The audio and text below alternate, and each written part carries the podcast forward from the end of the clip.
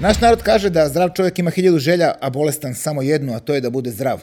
I zato dobrodošli u podcast Teorija zdravlja. Jedino mesto gde ćete čuti prave i jedine informacije koje se tiču holističkog pristupa zdravlju. Naši gosti pružit će vam prave informacije koje možda niste čuli u mainstream nauci do sada. Moj prvi gost je Nataša Kandić, koordinator za zdravlje u kompaniji Comtrade i fitness trener. Devojka koja je rođena u Beogradu, a živela je u Južnoj Africi i Londonu i na kraju je odlučila da u petoj deceniji proba da bude fitness takmičarka i to je uspelo.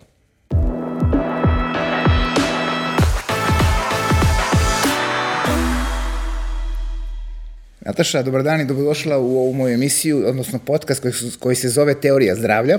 Zdravo, Guto. Drago mi je da si tu, pričat ćemo dosta i o zdravlju i o ishrani, ali pre toga da upoznamo ljude ko si ti i šta zapravo radiš. Ja, ja ću reći da si ti fitness trener i koordinator za zdravlje u kompaniji Comtrade, yes. koja je jako velika kompanija uh -huh. i u okviru koje se nalazi i fitness centar gde ti zapravo pomažeš ljudima da ostanu u formi i da se zdravo hrane i zdravo žive. Jeste.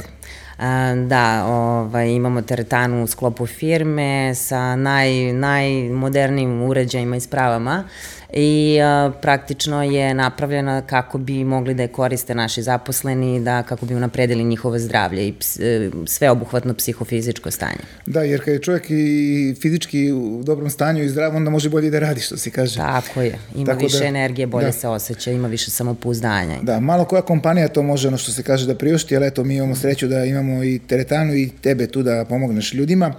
Ali evo da uvedemo ljude u priču, uh -huh. e, zanimljiva je tvoja priča. Trenila si gimnastiku kao mala, pa onda prešla na balet i živjela si u Beogradu, tako da reći u centru Beograda, u Takovskoj ulici i onda nagla promena prelaziš u Južnu Afriku s roditeljima. Jeste. Ovaj, s 15 godina. Pisala sam baletsku srednju školu i već uh, krajem prvog polugodišta, nakon što sam napunila 15 godina, jel, uh, prešli smo za Južnu Afriku, to je bilo onako ad hoc odluka. Mm znamo kakvo je stanje u državi bilo tada, nešto smo gledali kao odlazak recimo u Švajcarsku, pošto sam imala tamo neke rođake, međutim dok smo se mi odlučili na taj korak, granice su već praktično bile zatvorene, Južna Afrika je negde bila jedina da, opcija. Da, to je 90. godine, da kažemo, Deve, znači ono vreme kada da, se Jugoslavija raspadala i kada jest, je počinjao rat. Jest. E, da ljudi ne misle da su tvoji roditelji neki diplomate koji su otišli tamo poslovnim putem, da, ne, vi ste se pokupili da su i otišli, roditelji da. diplomate iz nekog da. razloga, da. Mi smo se bukvalno pokupili, rasprodali smo sve što smo imali, bukvalno i toster smo prodali, tako reći, iz stana. Da i još smo dodatno pozajmili hiljadu uh, nemačkih maraka tada da. da bismo mogli da uopšte da odemo dole. Bio jako težak početak, stvarno nije uopšte bajkovita priča kao što ljudi zamišljaju. Ljudi obično misle kao ja, blago tebi, ti si došla tamo, živiš u Južnoj Africi, da. jedino možda što je toplo, pa je, pa je jeste, ljudima, jeste, pa je to jedino, ali jeste. ti si, čim si došla, počela si faktički da radiš, sa 15 godina išla u školu, jeste, radila, jeste. da bi pomogla zapravo roditeljima da platiš pa, u školu. Pa jeste, morali smo svi da se udružimo i zajedno da podržamo jedni druge, uh, a, jer prosto nismo imali drugih mogućnosti. Došli smo, kao što sam rekla, s pozemljenim novcem. A, hvala Bogu, imali smo pomoć tamo, upoznali smo divnu jednu ženu kod e, čijeg smo muža i radili u Mesari.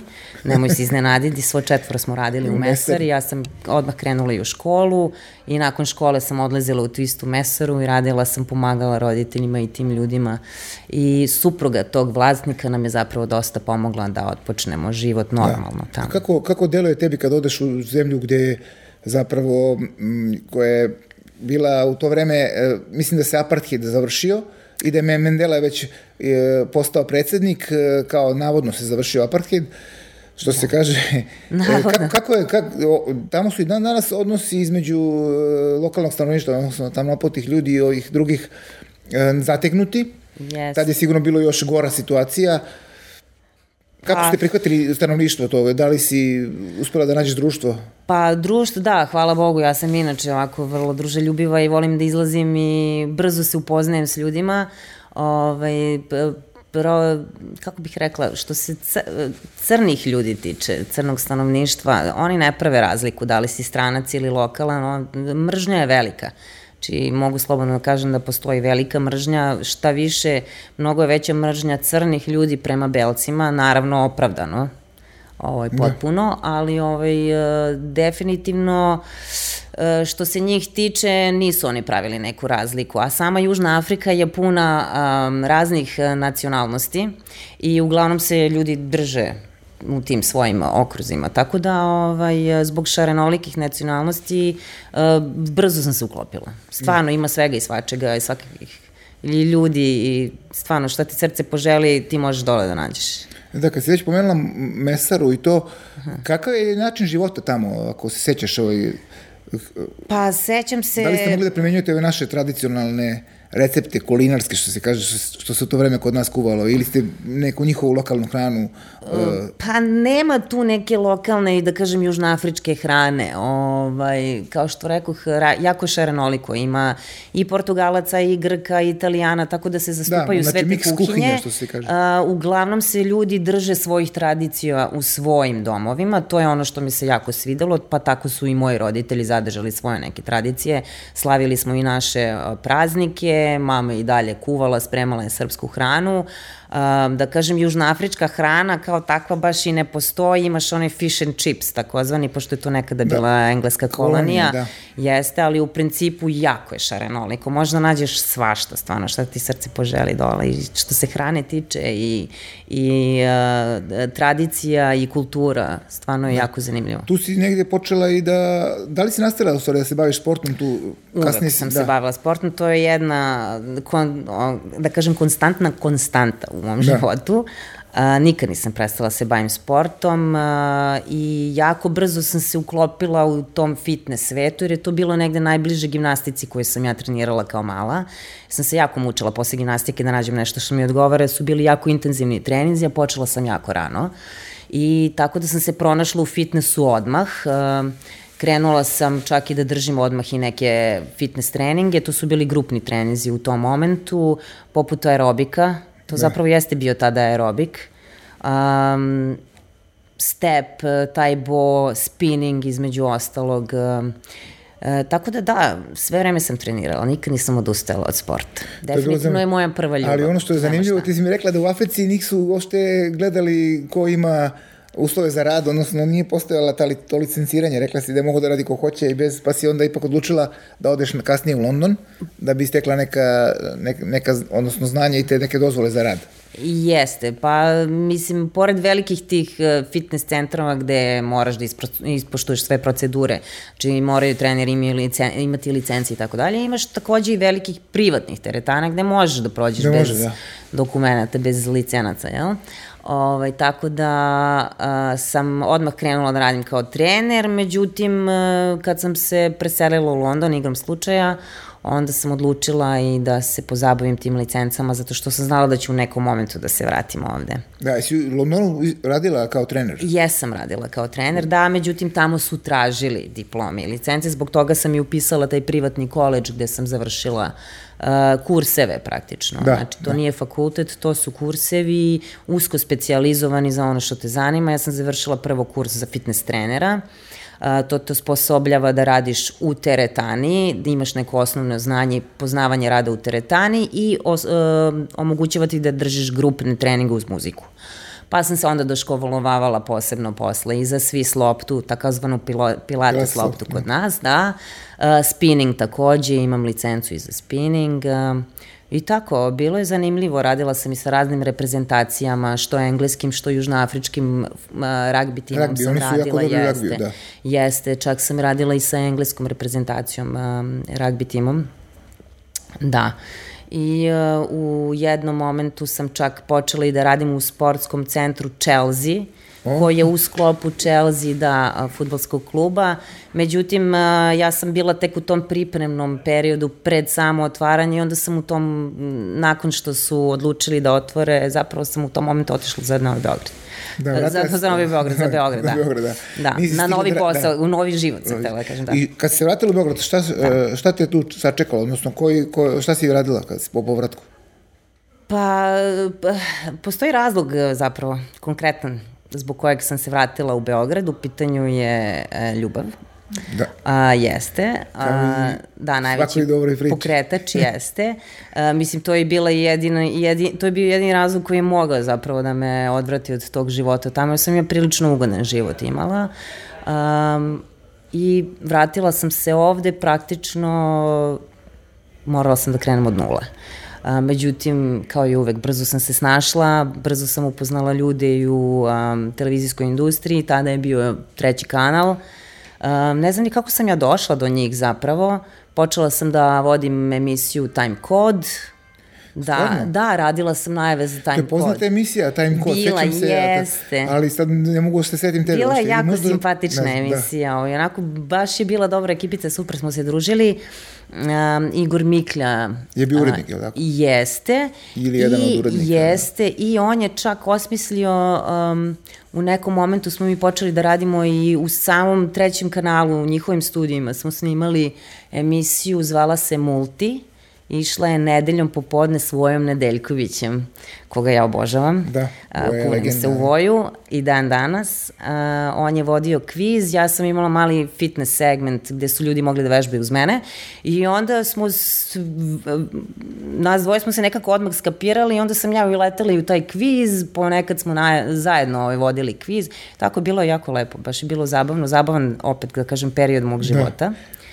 A, dok je trajao, naravno. Da posle znaš već šta se desilo s trećim kanalom. Da, posle treći kanal je zapravo bio pridodat RTS-u, on je bio prvo nešto kao posebno, yes. pa je se i na kraju se to posle, ja mislim, ugasio sad to RTS 3, yes, ali to nije da. uopšte ta priča da, trećeg da, kanala da, da, kao nekad. Ali onda, kad ulaziš generalno u fitness industriju Ja sam ovde, sve vreme radila kao trener. U nekom procesu. Da, to je bila teretanica neka prva u kojoj sam počela da radim kod... Um, kako se zove onaj hotel, bože, tamo kod Knez Mihajlove, Um, nije ni Square bitno. Nine? Ne, to ne. To je vamo drugde, aha. Uh, pa, pa to je bre poznat hotel. Da. Ovaj. Ne mogu sad da se setim, stav mi mozak, Dobro, nije ni bitno. Radila sam sve vreme ja kao fitness instruktor, uh, trudila sam se da jel, vodim i to domaćinstvo novo koje sam imala u tom momentu i radila sam na trećem kanalu. Uh, I tako vremenom sam upoznavala ljude, došlo je vreme da iskoristim i svoje glavno zvanje, sam završila business management u privatnom koleđu u Južnoj Africi da. i um, onda sam odlučila da počnem da tražim ozbiljniji posao, jel, koji se normalno plaća, gde imaš neku konstantu i tako dalje. Pa si nas našla posao? Jesam, jesam, pošto sam ja generalno u Južnoj Africi sam uvek radila m, glavni posao, plus pride sam radila i kao fitness instruktor. Uh, čak i dok sam se školovala, jel, i razila sam razne poslove. Uh, tako da sam uh, istim tempom nastavila i nakon trećeg kanala. Zaposlala sam se u Holcimu tada. Švajcarska cementara je preuzela ovde Novi Popovac u Paraćinu, da. uh, fabriku cementa i vodila sam predstavništvo ovde u Beogradu. A uveče bih držala treninge onako, da kažem, dve muve jednim udarcem sam ubijala tako što sam i trenirala za sebe, a imala sam i koristi da, finansijske da, od toga. Tako, a da li da kažemo o, Da, da, što se da. kaže, ta priča traje i dalje. Ovaj. A da li si od početka ovdje računao o ishrani i zdravlju ili, ili si bila tada ono fazonu mogu da imam sve što hoću, mlada sam, ono ništa nije, ili si već imala ono sve kao ovo ipak, pa, što se kaže, eat clean ili... Iz moje perspektive ja sam uvek jela šta sam htela, ali ako ću stvarno da izanaliziram to što sam od davnina krenula da unosim u sebe, uvek sam odjela računa. Stvarno, uvek sam se trudila da uh, imam balans u ishrani ako ništa drugo. Ako sam zgrešila, pojela neki kolač, onda ću sutradan malo više da pripazim. I tako, tako radim i dalje u suštini. Znači nije bilo onog opuštanja, sam... ja, aj kad sam pojeo jedan, daj sad svaki dan da jedem. Ko pa što ne, ne, uvek rade, sam gledala da imam, da budem umerena i da napravim neku vrstu ravnoteže, ali nisam ja ni neki veliki gurman. Znaš, ne, nemam problem sa tim da... Da li si ikad bila, da ako što se kaže, bila u problemu sa kila, kilažom? U, živo, u nekom delu života? Pa ne mogu da kažem da sam ikada bila u velikom problemu, ali kao većina devojčica u pubertetu, ja sam bila onako malo pun, jača, da kažem. Nisam da. nikad bila debeljuškasta niti slično, i pogotovo što sam uvijek trenirala, ali ja sam prošla taj period, ovaj, kad sam i držala razne dijete i tako dalje, ovaj, nezadovoljstvo svojim sobstvenim izgledom i ne znam stvarno koju dijetu nisam probala u životu, pogotovo što sam počela i brzo da se bavim manekenstvom, da. čim sam se preselila u Južnu Afriku, I ovaj, naravno nikad nisam bila dovoljno mršava, pa sam bila previše mišićava i tako da sam ja večito imala nek, neku vrstu restrikcije što se tiče ishrane. Da. Tako da sam u tom periodu, hoću da kažem, odrastanja, u pubertetu imala malo taj dio-jo uh, F. efekt sam doživala, da, ali posle sam se stabilizovala. Kasnije sve je bilo kako treba? Jeste, kad sam prestala da brinem o svom izgledu, izašla sam iz manekenstva, onda mi se sve to regulisalo samo da. od sebe. A da li misliš da sad izgledaš bolje nego kad si bila mlađa? Pa ne znam šta bih ti rekla. Ovaj, pff, Ja mislim da sad izgledam najbolje nego ikad u smislu... Pa to mislim, sad si u petoj deceni da kažemo ljudima, što niko ne bi rekao da. o tvom izgledu, ali evo, da, u, u, već si na pola pete decenije, a izgledaš yes. verovatno bolje nego 90% mlađih devojaka. Čak i ako se bave pa, sportom. Ono što ljudi ne shvataju, recimo, pogotovo za fitness i za taj takmičarski izgled, jer, za tu vrstu figure, mm. je zapravo neophodno vreme.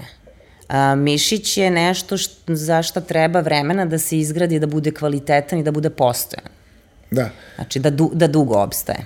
A zašto se žene da. plaše mišića, eto? To je prva zabluda, evo da razrušimo ovaj jedan mit u ovoj našem podcastu, jer izrada, svaka žena kad, kada bi e, rekla ajde da vežemo stegovine, ona bi rekla ja ne želim da se nabildujem. Evo, ti imaš sigurno takve iskustvo sa ženama? Pa mislim da nije posredi pravi, u suštini stvarno strah od e, toga da se ne nabilduju, nego su tu negde po meni iz mog iskustva u startu neki mini izgovori a, zašto nisu već u nekoj formi, jel? Aha. Ovaj, um, da li se plaše te god žene? To sad konkretno te pitam, po tvom iskustvu. Pa kako koja, ali u suštini postoji taj mit, rasprostranjen je mit o tome da ako uzmeš e, na jednom treningu tegu u ruke, već ćeš biti nabildovan na sledećem i tako dalje, što je van svake pameti, jer ti isto iz iskustva znaš da je postizanje veće mišićne mase zapravo najteži proces. Da, to je nemoguće čak i nekim muškarcima tako koji imaju je, puno više hormona testosterona nego žena, kamoli ženama. Malte ne, je To je Prvo jedan... mora mnogo da se jede, ali ne sve i svašta, nego da. određene namirnice koje su niskokalorične.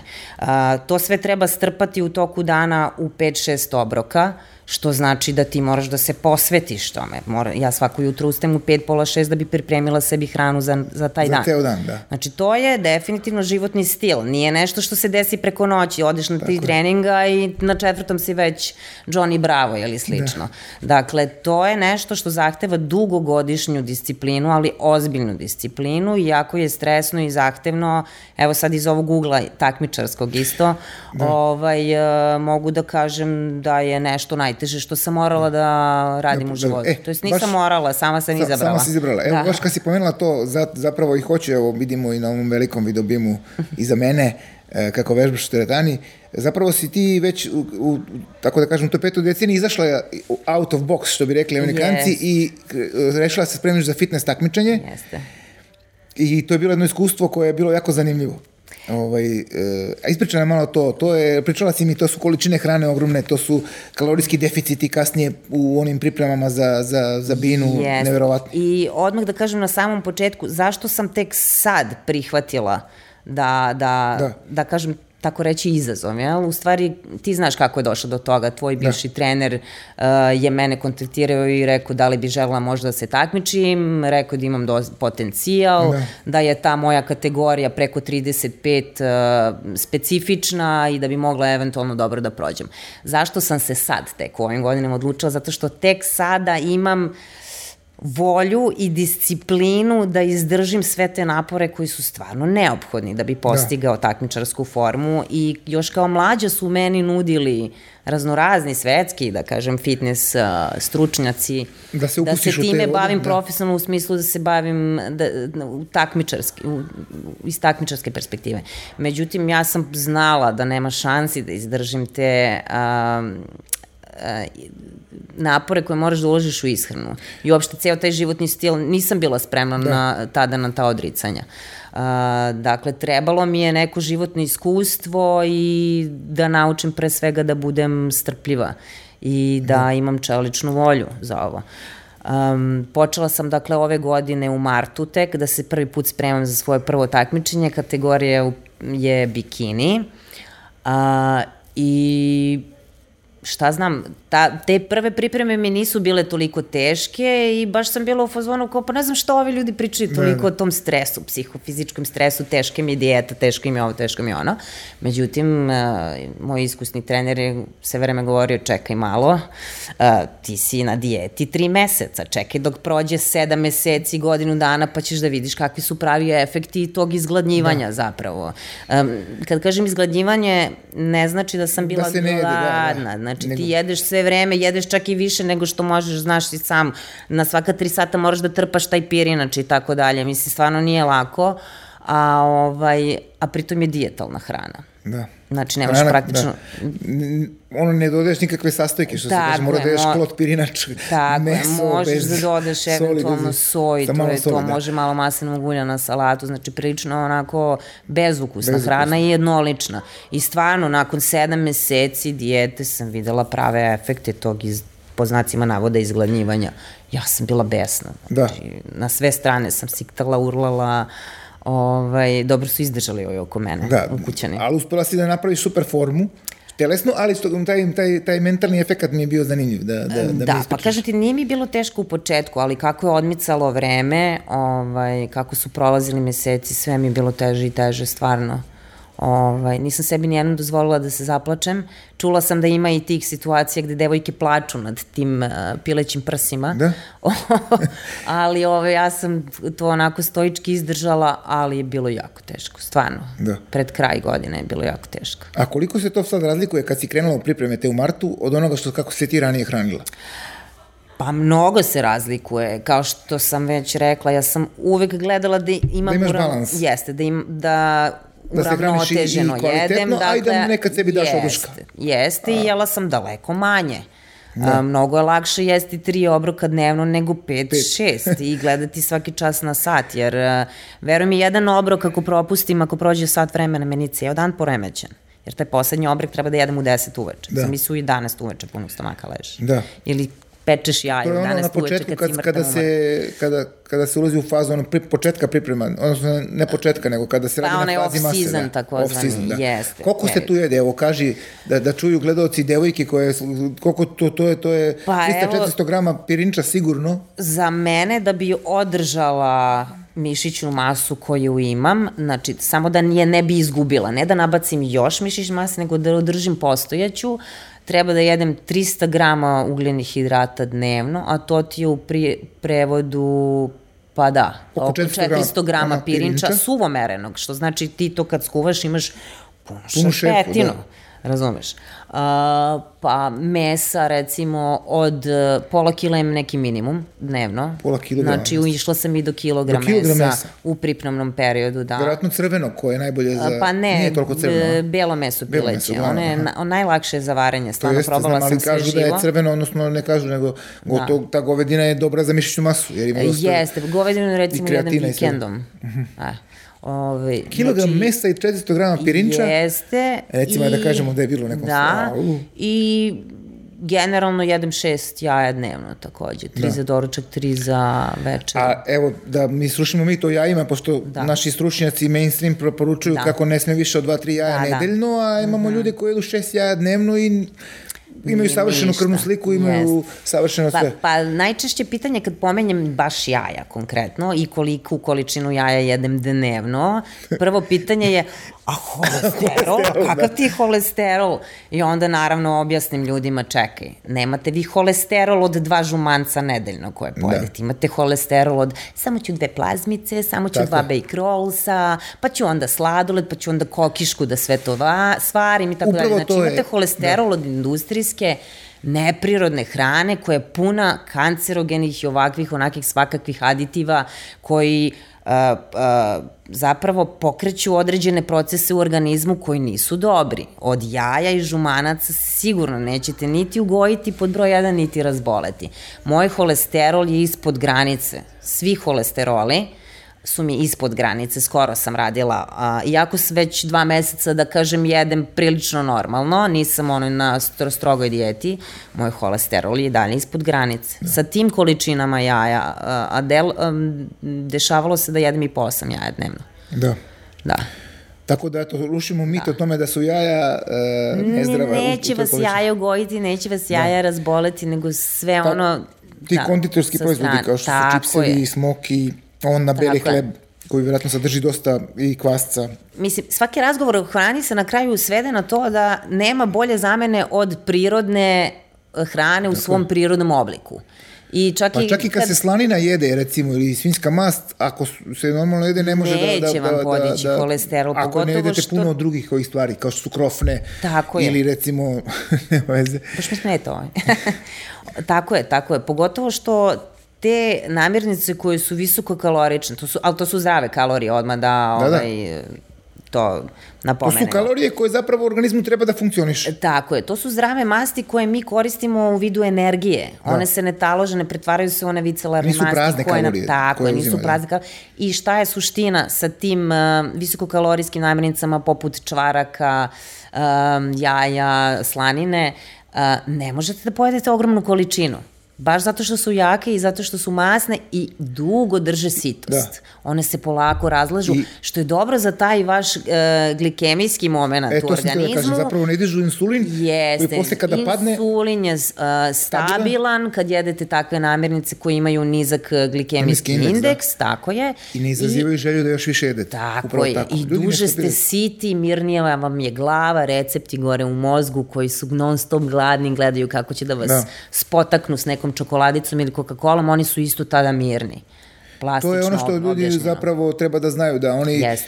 Ako jedu tu hranu koja ima visok glikemijski indeks, podižu insulin visoko, Tako onda on je. naglo pada i opet su gladni. Što je veći pik insulina, to je i veći pad. I, I onda si opet gladan. Jeste, da. kad insulin krene da pada, vi dobijate osjećaj gladi. Tako A to je. ne mora da znači da je prava konkretna glad koja bi se desila nekim prirodnim procesom, procesom i unošenjem da. prirodne hrane. Pa ja sam pričao s nekim ljudima koji su uglavnom bili na mastima, na keto dijeti i sad različito su utisi, ali mnogi su od njih prijavili to da su se jako dobro osjećali i da nisu nikad bili gladni kad jedu da. tako hranu koja je malo masnije. Sad svako treba... Jedino što da, ja nisam za te ekstremne, ekstremne da, dijete, no, pogotovo što svaka od tih ekstremnih ishrana ima neku začkoljicu.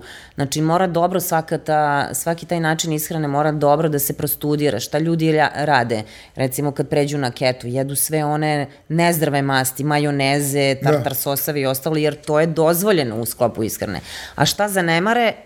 A pritom ne Zdrave unose masti. vlakna. Da. Ne, zanemare, op... Zdrave, ovaj, zanemare povrće. Povrće, da. Tu je povrće ključno. Zato što se oni plaše da tu ima kao hidrata, pa kao da ne bi zdravo. To su zapravo Pa nije ni to, nego im je lakše da jedu ovaj, Jest, da kažem, ukusni. krš, ako smijem da kažem u tvom mnogo podcastu. Mnogo je ukusnije majonez, jaje, majonez nego da jedeš brokoli. Jeste, mnogo ti je slađe nego da jedeš brokoli, da. šargarepu, onaj asparigus i tako dalje. A da. suština keto dijete je jeste da imate puno povrća uključeno uključeno u svaki obrok zbog bubrega, zbog varenja, zbog uh, fiber, kako se kaže, vlakna, vlakna, vlakna. Da. znači morate puno vlakana da unosite kad jedete visokoproteinsku ishranu zbog pražnjenja creva, da. jel? Da. To je da se vratimo stvar. sad na ove pripreme. Uh -huh. e, rekli smo u toku ovo što se kaže off season šta jedeš, a sada da uđemo u onaj e, psihološki deo kada se sve to Evo, smanjuje, smanjuje, se. smanjuje i na kraju dolazimo, kako izgleda ishrana u pripremama o, zadnjih par nedelja e,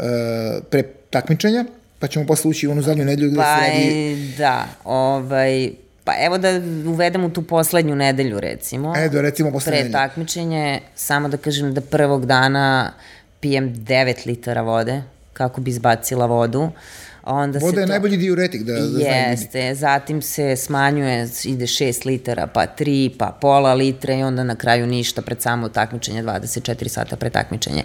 A, takođe ima i onaj moment koji se zove pražnjenje, šta to znači? Tad se izbacuju svi ugljeni hidrati da se telo očisti od šećera. Zašto se sve to radi? Da bi se koža stanjila Aha, što više da. pre takmičenja, da se bolje vidi definicija. Znači imamo pražnje gde se ne jedu uopšte hidrati, onda jedan dan, ne znam, jedem samo meso i salatu, drugi dan jedem samo belanca, treći dan jedem samo žumanca i dosta onako komplikovano. Iskreno, nisam previše htela da ulazim u, u to da se ne opterećujem, to sam prepustila svom treneru, što ne planiram da se nešto previše da. bavim. Je, I to je ipak dodatni napor u sve to. Pa je dodatni napor, a i nije šest... nešto čime ja želim da se bavim, da ja želim nekome da dalje da prenosim to znanje, pa da se sad pozabavim time. moje srce ostaje u rekreaciji, Naj, najviše volim da radim sa ljudima koji su zbog rekreacije da. u fitnessu i uopšte kreću da vežbaju da bi se osjećali bolje i zdravije i to je negde a, moja sigurna zona i uopšte me ne zanima da pripremam neke takmičenje i da mučim da. nekog drugog pored mučenja znači, sebe. Znači, možeš da kažeš da je to faktički mučenje, ono, Mo, ta zadnja je, 7 dana, zadnja 3 dana. To je totalno mučenje. Znači, znači po, ne, pogotovo što je nezdravo, da kažem, kad god sam, Kad god sam nekome prepričavala, recimo, tu na taj sistematski što sam išla skoro, pa sam pričala sa jednim od doktora tamo i on me pitao, dobro, zašto vi to onda radite kad je shvatio šta je? Pa rekao, zato što sam mazohista, kako ne shvatate? Ja volim da se mučim, ja sam za sportu od šeste godine, znači nisam ista ja, ne mogu ja da se poredim s nekim koji je juče počeo da trenira da bi se osjećao bolje. Meni da. je sport u krvi. Ja sam navikla na mučenje, navikla sam na znoj, na bolove, na žuljeve, na krv, na povrede. Ja sam prosto navikla da. na to i uh, dosta mi je u jednom momentu falilo motivacije. Za dalje. Jeste, da. zato što sam izgubila taj moment nadmetanja, jel? Da. Taj osjećaj da nešto sebe moram da unapredim da bi bila bolja. Da. Tako I onda da, ti je ovo ovaj, došlo kao neko takmičenje samo sa sobom. I onda da li ja kad sam mogu? se da. čula sa Nenadom, kad mi je predložio to, to mi je bilo onako kao jedna iskrica. Rekao je, do, dobro, ajde vidi, to znaš već šta sve iziskuje, e, polako razmisli, ti da. razmisli. Ja sam ga već ujutru u sedam zvala i rekla, ja sam razmislila, hoću da se takmičim, zato što mi je to, kažem ti, bila onako jedna svetla tačkica, odjednom se pojavila neki cilj prema kojem mogu ponovo da radim i imala sam stvarno neviđenu želju da ponovo treniram, stvarno izgarala sam da, ove da. godine, koliko sam trenirala i koliko sam bila gladna i nervozna i svašta nešto. Da, ljudi mogu da vide na tvojoj Instagram stranici, mm -hmm. Nataša Fitness, yes. ovaj, gde, uh, razne snimke sa vežbanja, tako da ko želi yes. kako to izgledalo može da, da vidi. Ima i na Telegrafovom Ali nije ni blizu ovaj, YouTube kanalu. Uh, nije ni blizu tome da ti to lično preživljavaš sve. Naravno, ovaj, da. Gde Uvijek imaš, je to kad gledaš sa strane drugačije. Udarni period gde, recimo, dve nedelje pre takmičenje sam imala treninge dva puta dnevno. Znači ja radim dva posla, imam dvoje dece, imam kuću o kojoj brinem. Da. I na sve to sam morala da treniram dva puta dnevno. Ja sam u šest dolazila ovde u Comtrade da bi odradila svoj kardio mm. pre nego što dođu zaposleni da se istuširam sve sredim pre nego što oni dođu, a popodne sam radila tegove na Tašmajdanu, pošto i tamo radim kao da. trener. Da. I, to je stvarno pritom jedno... uz sve to ti isto znaš, probao si u jednom periodu ja probao, da, da, da prođeš tu sportsku dijetu. Pritom sve vreme si na veoma restriktivnim kalorijama i namirnicama, bukvalno do te mere da ne smeš ni da pogledaš čokoladicu, da. kamoli da je pojedeš. Meni je falilo, kad sam ja isto radio tako nešto slično, nisam mogo tako mm. baš rigorozno kao ti, nisam imao takmičenja, sam ja to zbog sebe radio, Tako da nisam uspeo ovaj, do kraja da sprovedem, teo sam da vidim, jer nisam više mogao da izdržim, jer bukvalno, možda bi, mislim, sigurno ću još jednom neki put probati ponovo da sve to uradim, zato što sam došao do te zadnje dve nedelje kada sam trebao da izbacim bukvalno sve, samo da jedem pileće meso.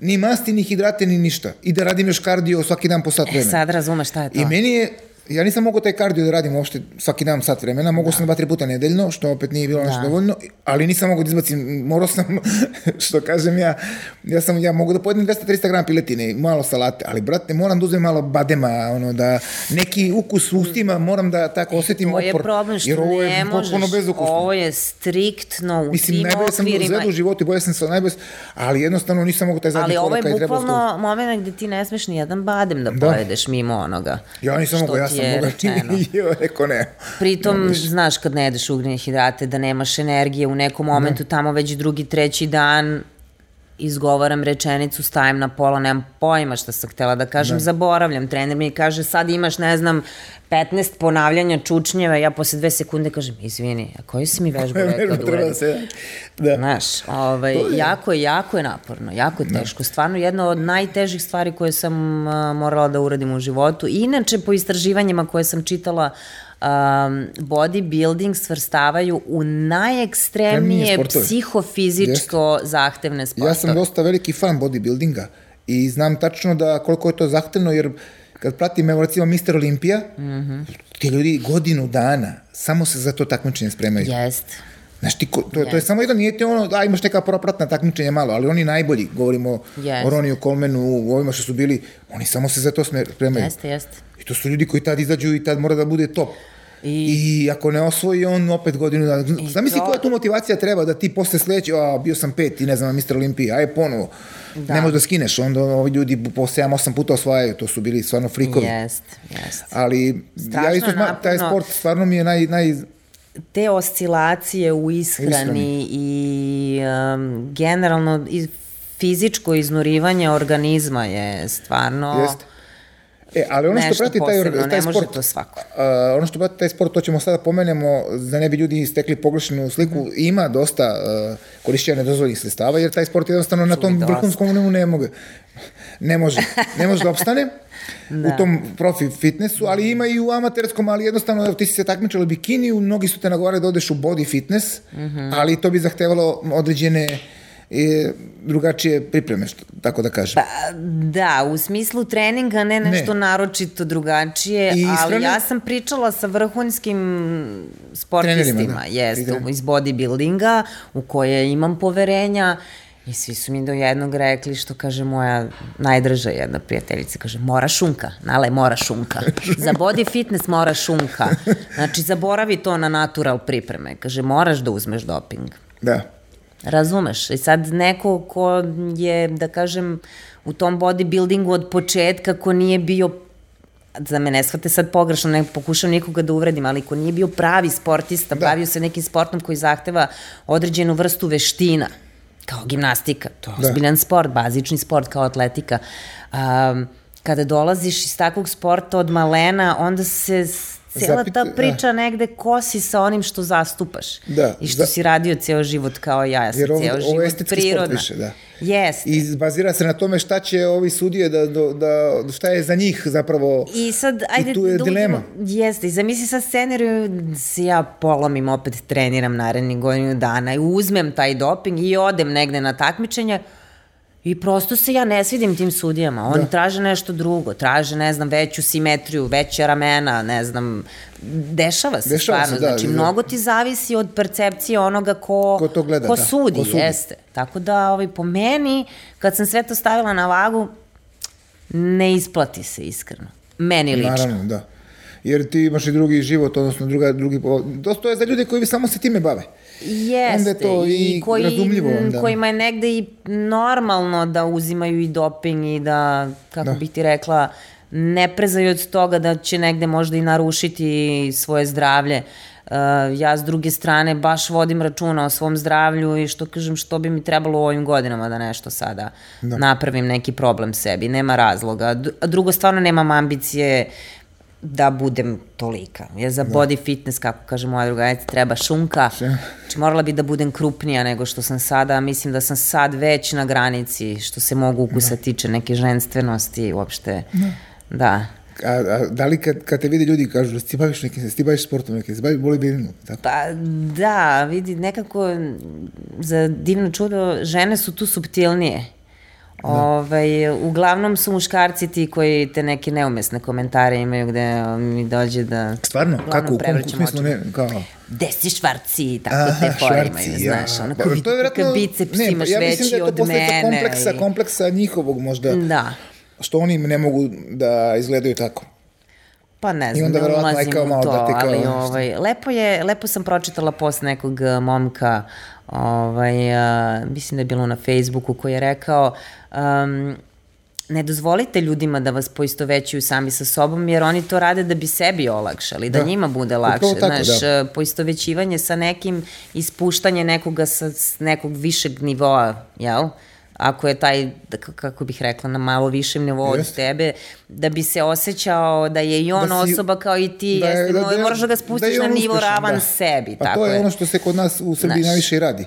Tako, Uvek da. gledaju da. da ljude spuste na taj neki prosek kako da. bi ovi što su prosečni ili smo prosečni. A svašta sam ja doživljavala tokom ovih, da, ajde da kažem godinu dana od marta. Te nekad si bila žensko, vidi se sada, sada ne znam, na šta, na šta ličiš, ne znam, postaješ muškarac i tome slično. Mislim, stvarno sam doživljavala neke da, neverovatne stvarno... komentare ili da mi žena koja u životu nije potrčala kaže ja to ne razumem, ja, ja volim da jedem. Ja kažem, ali ti shvataš da ti sve vreme pričaš o sebi, dok da. komentarišeš mene i moj izgled, ali zapravo sve vreme pričaš o sebi i šta ti voliš.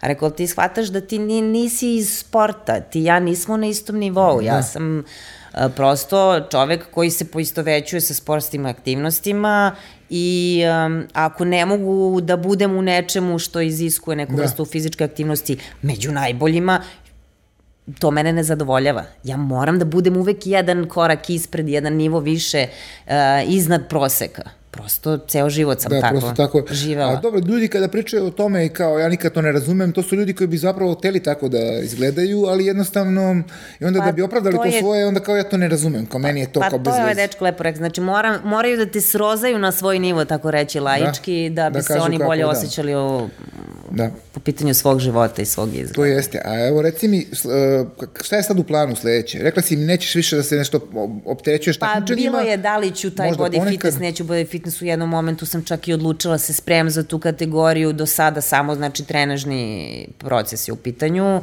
nikakav doping. O, međutim, ponovo sam razmišljala, gledala, znaš šta je veliki problem što um, bikini kategorija kada gledaš plane, e, ono, na planetarnom nivou, da. Miss Olimpiju recimo, da. ti kad pogledaš žene u toj kategoriji, one su čak jače od mene. Da. Ali evo moje iskustvo sa Arnold klasika u Sevilji, Uh, e, znači da, evropski nivo, otišla sam tamo, te bikinice izgledaju kao devojke sa plaže. Znači, da. kao da su u svojim kupaćim kostimima došle tu, eto, tako da čisto da vide šta je to i da se malo prošetaju, da se protakmiče. Da, Evropa je popuno drugačija u, u odnosu na Ameriku. Amerika je, ono, yes. oni vole mnogo e, sad, tvrđi i jači da izgled. Bi, ali da bi Evropa. neko došao do tog nivoa da se ušte takmiči na jednom planetarnom da. nivou, kao što je Miss, Miss Olimpija, mora da osvoji bodove. Da. Dakle, mora da izlazi na takmičenja redovno i mora da osvaja neka prvenstva, ali a, problem je što je veliki raskorak između te bikini, iste je, znači, kategorija u pitanju tog svetskog nivoa, gde su uglavnom Amerikanke i ovog evropskog da. nivoa. Tako da za nekoga iz Evrope jako je teško da dogura do tog Jest. svetskog nivoa gde pa mi... se takmiče ove glavne bikinice Jeste, pa ono, ja znam, ovih naših je možda dvoje, troje je u Americi otišlo da. i bore se tamo, ono, prave neke rezultate, ali nije to taj neki najviši nivo. Jeste. Ovaj, ali jedna devojka je, ona je u, u, u ovoj fizik, ili body fitness ili je to fizik mm. sada, ne znam Dobro. više kako se to zove. Da, dosta se to Bojana. Vasiljević. Dobro. Dobro, ona tamo dugo živi, ona radi isto kao trener, mm -hmm. ovaj, ali i ona je isto rekla kao ja mogu sigurno da da ovaj osvojim neko to takmičenje, ali bi morala da radim nešto što ja ne želim da izađem iz okvira ženstvenosti i onda, Tako onda ona, ali ona, Evo, recimo, bila je, bila je treća na tom Chicago Pro, mm -hmm. uzela je uh, dobila je onu pozivnicu za Miss Olimpiju, tako da je ona, to je, to ona radi posao svoj. To je ozbiljan nivo, da Da, da, ozbiljan nivo, da, da. Nego ljudi to ne mogu da skapiraju, znaš, ti misliš samo kad budeš prvi. Ne, ti ako uđeš na, Miss, na Miss Olimpiju, ti si ti top si, da, u svetu. Da, da, ti to si vrh, u vrh, to je deset u svetu tako je, takvih, tako razumeš. Tako da, ovaj, dosta je veliki raskorak da, u okviru same kategorije na nivou, što ti kažeš, ajde da kažemo Amerika, Evropa. Ovaj, I e, mada meni je rečeno na jednom od takmičenja gde su zaključili da sam ja prejaka za tu ne? kategoriju, kako eto pre recimo dve godine ja bi bila tu u samom vrhu, bila bi na svetskom nivou, figura da. je taman kako treba, ali evo dve godine kasnije, kasnije sad traži mnogo ta kategorija, izgleda. zapravo šta smo mi zaključili, a i to se moglo videti naravno da u Sevilji, da su oni um, samu kategoriju, parametre te kategorije zapravo uh, prilagodili masi. Tako da bi bilo što popularnije, da bi što više devojaka, devojaka učestvovalo. Da. I ta moja dobra drugarica koja je u bodybuildingu mi je rekla pre Sevilje, ovaj, da ti kažem nešto, nema mnogo da očekuješ, ruski lobby definitivno vodi da. celu tu priču oko bikinija i stvarno je i bilo tako. Nikad više prelepih, savršenih lutaka devojaka da. nisam videla nego tamo, bukvalno su, ovako sam bila u fotonu, znaš, kad sam mog partnera ovako, vidi ovo, vidi ovo. kao više sam ja gledala nego on, razumeš, da. stvarno bilo nešto neverovatno kao porcelanske lutke devojke izgledaju, potpuno da. su savršene. Iste nosiće, iste obraze, iste oči, ista kosa, ista šminka, samo različitih boja, jel? Da. Iste građe, prosto neverovatno. I ovaj, tu sam shvatila da definitivno stvarno nemam šta da tražim u toj kategoriji. Mislim, znaš, da. ja volim da treniram, Ti zapravo svega. ne spadaš u tu kategoriju, ti si nekde, nekako ja si impala između, između bikinija i body fitnessa, nisi je. dovoljno za body fitness, a bikini su za sada... Za bikini sam prejaka da. sada, da. pre dve godine bi bila, bila idealna, idealna, još pogotovo što sam ja prirodno postigla tu figuru. Da, da. Um, A za body fitness sam suviše sitna. Znači, da. morala bi da se pozabavim nekim dopingom, što da. iskreno da. ne bih. Da, to je, to je da. stvarno ono što se kaže, da je bespotrebno. Da, da, da. Ove, da, evo, da, za kraj najavimo mm -hmm sledeća godina, šta te očekuje, da li ćeš nešto, bi, e, biće Balkansko prvenstvo u Srbiji, recimo, ne znam da si čula to.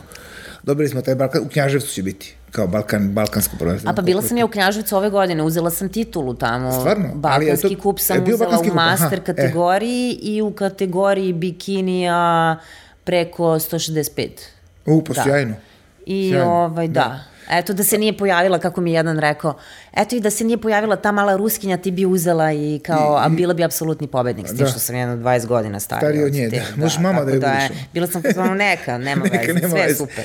Da, sad će biti balkansko prvenstvo, što, mm -hmm. što je malo drugačije, vratno. Jeste, ono. jeste. Kako? Pa dobro, zanimljivo, da. Da li ćeš, te, da li ćeš prihvatiti izazov balkansko prvenstvo? Pa vidi, negde mi je sada želja i dogovor sa trenerom je da mi nastavimo da pravimo tu moju figuru po mojim željama, da kako brusimo. ja smatram da treba da izgleda jedna žena.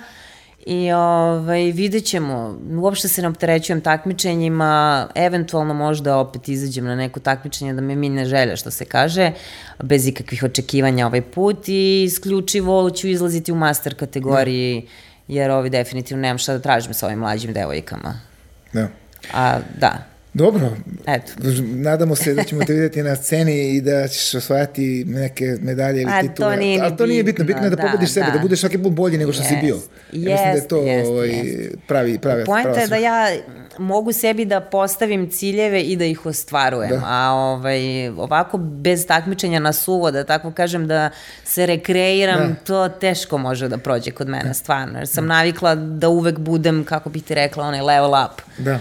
Um, da. Uvek ono. Nataša, hvala ti yes. puno na ovom gostovanju u ovom mom podcastu. Ne znam kako ti se dopala priča što smo pričali. Sjajno, sjajno. Pričali smo malo i o... Pratit ću te da, definitivno tako da, da šta evo, na, da najavimo i ostalim gledocima da će biti još priče ovako o zdravlju, o ishrani, bit ćemo, imaćemo dosta gostiju, možda ćemo Natašu dati ponovo posle nekog da takmičenja da, da nam izviča kakvi su sada bili ovaj, Može, a da li si se navikla možda te... čujem nešto pametno tih tvojih uh, da, drugih planiram uh, da zovem ljude gostiju. koji se isto bave generalno holističkim pristupom mm -hmm. zdravlju. Mm -hmm. Znači, ne, ne samo lekari, čak šta više, u stvari nek šta, nego šta više, bit će najmanje lekara. Mm -hmm. Osim ako neko, neko ne bude baš stručan za nešto čime da, se bavi. Da, Jer da, lekari da. su uglavnom, ja uh, poštujem lekare, ali oni se bave svojom strukom. Znaš, ne, nisu toliko baš vezani za taj holistički pristup.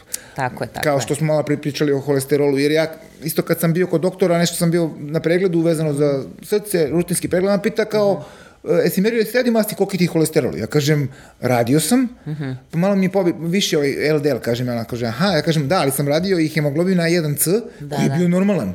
I... Što pokazuje da ja nisam konzumirao Jest. puno hidrata prethodnih da, da, da. tri meseca i ta, ta, te masti što su visoke nemaju toliki uticaj. Recimo, to mm -hmm. masa ljudi ne zna. Da, da, da visok holesterol ne znači a priori da si ti bolestan. Tako je. Jer ako ti je taj hemoglobin nizak, taj A1C koji zapravo pokazuje oštećenost hemoglobina ugljenim hidratima, da. to znači da taj holesterol nije oksigenizovan, nije, kako se kaže, gliciran. A, velika stavka, pogotovo u da. današnje vreme, je stres. Ljudi su spre, Upravo, sve da. više pod stresom. Mnogo često čujem da je neko, da se neko prilično dobro hrani, prilično zdravo živi da. i super izgleda, nema problema sa kilažom, a ima problema sa holesterolom. Da. A, holesterol zbog lučenja, zbog pod velikim uh, pritiskom, Stresom, da, zbog kortizola, stresom, luči se kortizol, a više kortizola, to je hormon, jel? Da. Koji uh, se zove takozvani uh, Hormon hormon, stresa. koji Da. se inače luči i zbog prekomernog pijenja kafe, čisto da znate. Znači kafa vas ne diže, nego lučite hormon stresa. Kada imate previše kortizola u krvi, on se, višak se pretvara u mast. Da. Tako da ovaj, nije sve to tako crno na belo kao što vide doktori. Iz mog iskustva mnogo, mnogo više ceni mišljenje ljudi koji su određene priče prošli, Prošli- lično. da, da. Znači moraju da imaju neku vrstu iskustva, zato ja kažem isto i za trenera. Nije dovoljno da završiš fakultet. Moraš da probaš nešto. svo dužno da, poštovanje. Da probaš da uradiš, da. Moraš da prođeš, moraš da treniraš, moraš da prođeš dijete, moraš da prođeš razne sportove, moraš sve da osetiš prvo na svojoj koži da, bi mogao da stekneš neko iskustvo koje ćeš kasnije podeliti. Da. Eto. Rekli smo sve, pratite nas dalje, bit će još dobrih emisija i dobrih gostiju i pričat ćemo puno i o zdravlju i o hrani, tako da ćete moći dosta da naučite. Ja, Ja sam nadam... prva gošća bila. Tako je. Jej. Ti si prva gošća, otvorila se u Sjajno. emisiju, ovaj, zato Da. si i naša koleginica iz Comtrade-a, pa nam je bilo i blizu da dođeš i da vidiš kako smo uredili studio, tako da, eto, bit će još gostiju. Super je bilo, hvala. Mislim da će, da će ljudi moći da nauče nešto iz ovoga, da vide kako izgleda to biti i u, u tom, ono što kaže, fitnessu do, do kraja. ono. Jeste, jeste. Treba samo keep an open mind, što se Da. kaže.